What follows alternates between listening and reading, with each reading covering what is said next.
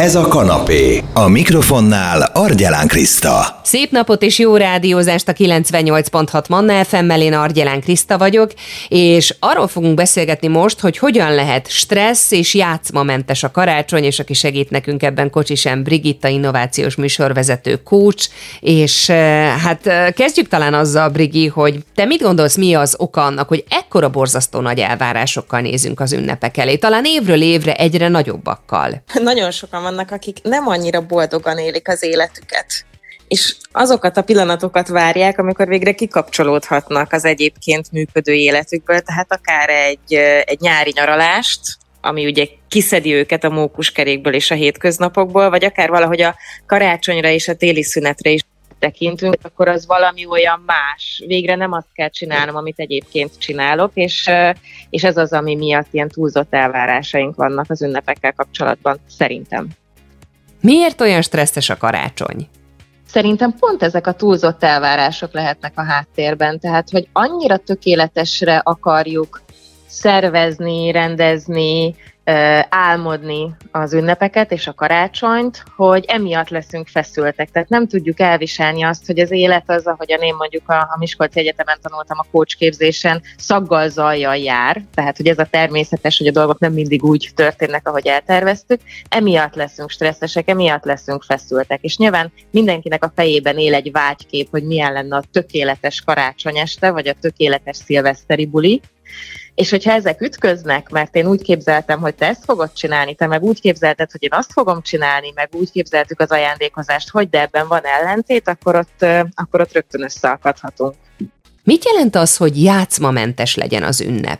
Eric Berne volt az, aki a tranzakcióanalízis elméletét megalkotta, és ebben beszél emberi játszmákról. Tulajdonképpen ezek a játszmák azok a helyzetek, amikor beszélünk valamiről a szavak szintjén, de tudat alatt más történik, vagy más elvárásaink vannak, vagy más nyereségeink vannak.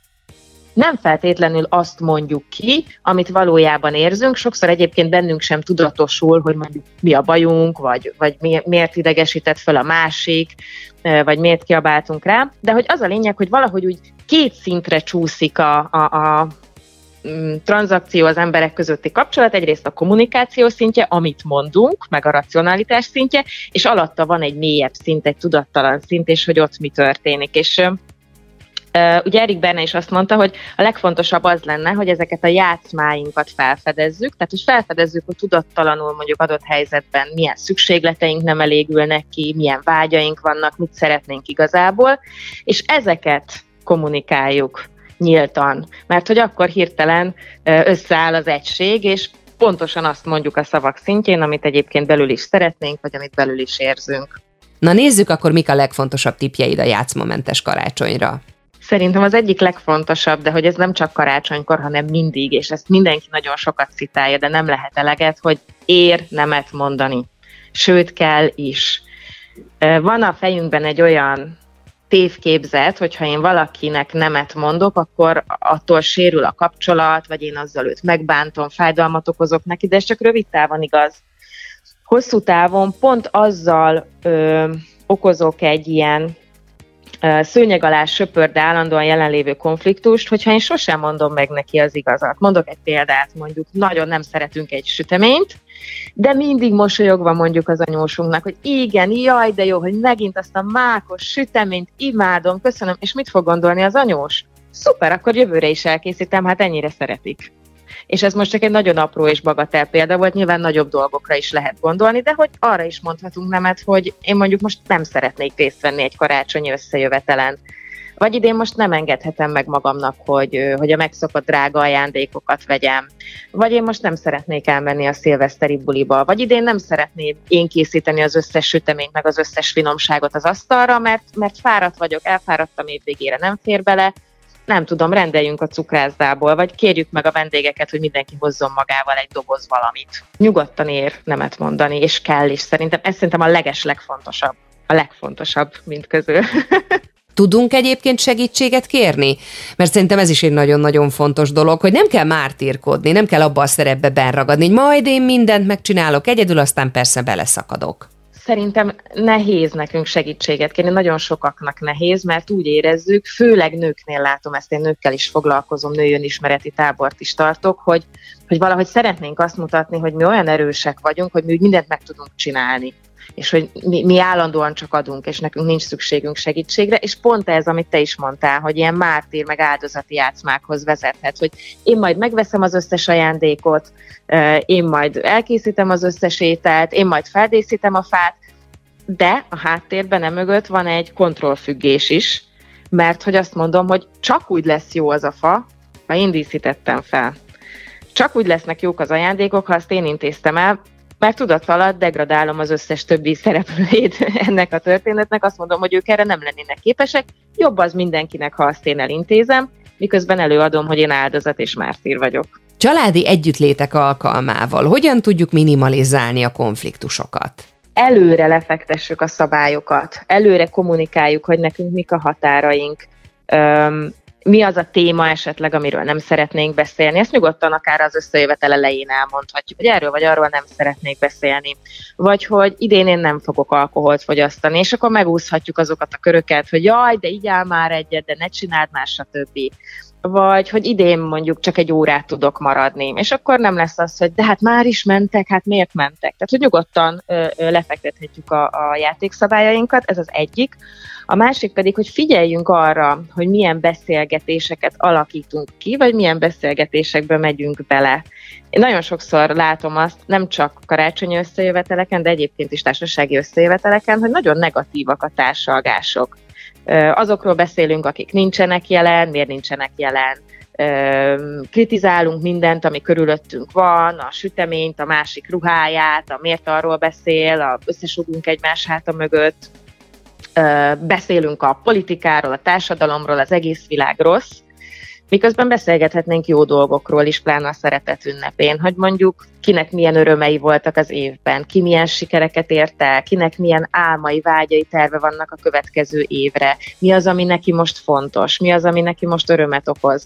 Tehát, hogy nyugodtan átalakíthatjuk a beszélgetéseknek a regiszterét vagy a hangulatát. Szerintem mindenkinek jobb, ha ilyen pozitív, emelő beszélgetésekben veszünk részt, és nem faggatjuk a másikat, nem vizsgáztatjuk a másikat, nem méricskéljük, hogy na és mikor lesz már gyerek?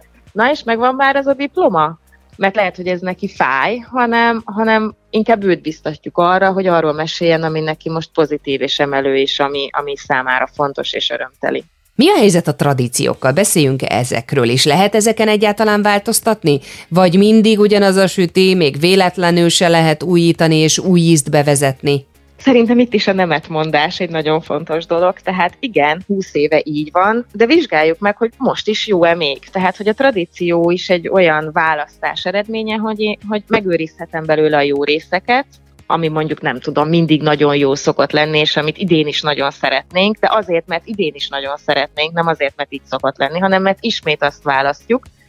És mi az a dolog, ami esetleg idén nem annyira aktuális. És például szerintem mondjuk a Covid ilyen szempontból megmutathatta, hogy lehet jó egy karácsonyi összejövetel másképpen is, vagy egy ünnepi időszak másképpen is, mint megszoktuk. Tehát egy picit kizökkentett minket a komfortzónából, és ezt megtehetjük Covid nélkül is. Tehát, hogy megkérdezzük, hogy szuper, igen, mindig az a beigli szokott lenni, de valóban mindenki azt szereti, vagy idén is azt szeretnénk, vagy egyáltalán kinek milyen allergiája van, és az-e a megfelelő, vagy egyáltalán fontos-e, hogy legyen sütemény, vagy egyáltalán az-e az ünnepi program, hogy összejövünk enni.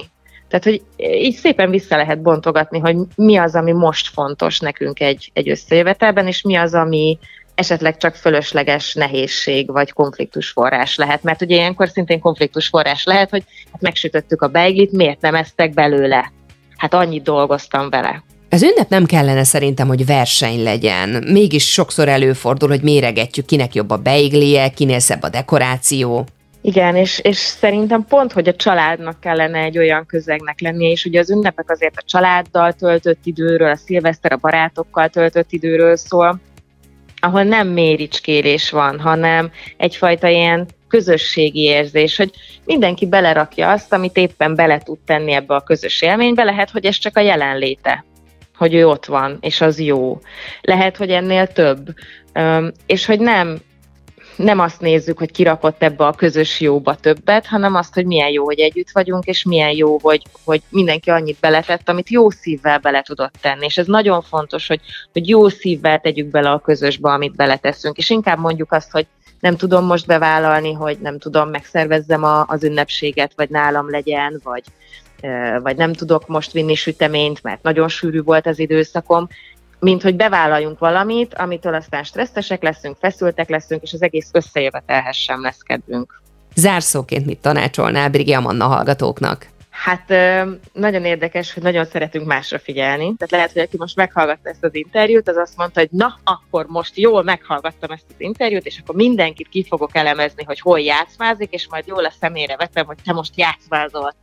De helyett szerintem sokkal jobb, hogyha saját magunkra figyelünk, mert gondoljunk bele, hogyha mindenki csak a saját maga viselkedésére figyelne, hogy tényleg azt mondom, amit érzek, tényleg úgy viselkedek, amit szeretnék, tényleg kedves vagyok, szeretetteljese, tényleg nem szólok be senkinek, tényleg inkább elmegyek, hogyha azt érzem, hogy feszült lettem, és nem tudom, vitát generálok, akkor rögtön szeretetteljes lenne a légkör. Úgyhogy én mindenkinek azt javaslom, hogy magunkra figyeljünk, és ebben az adventi készülődős időszakban is már, meg nyilván majd az ünnepek alatt is azt nézzük, hogy mi vajon szeretetteljesen viselkedünk a többiekkel, és igaz módon. Nagyon szépen köszönöm a beszélgetést, békés ünnepeket neked! Én is, minden hallgatónak, és neked is. Kocsis M. Brigitta, innovációs műsorvezető és coach volt a beszélgető partnerem itt a Manna FM-en. A stresszmentes karácsonyról és a játszmamentes ünnepről beszélgettünk, és ha valaki szívesen visszahallgatná, vagy van olyan ismerőse, akinek elküldené, mert úgy gondolja, hogy számára is hasznos lehet, amit itt hallott, akkor a Manna FM podcastján lehet ezt keresni, akár iTunes-on, akár Spotify-on. Manna, ez a kanapé, Argyelán Krisztával.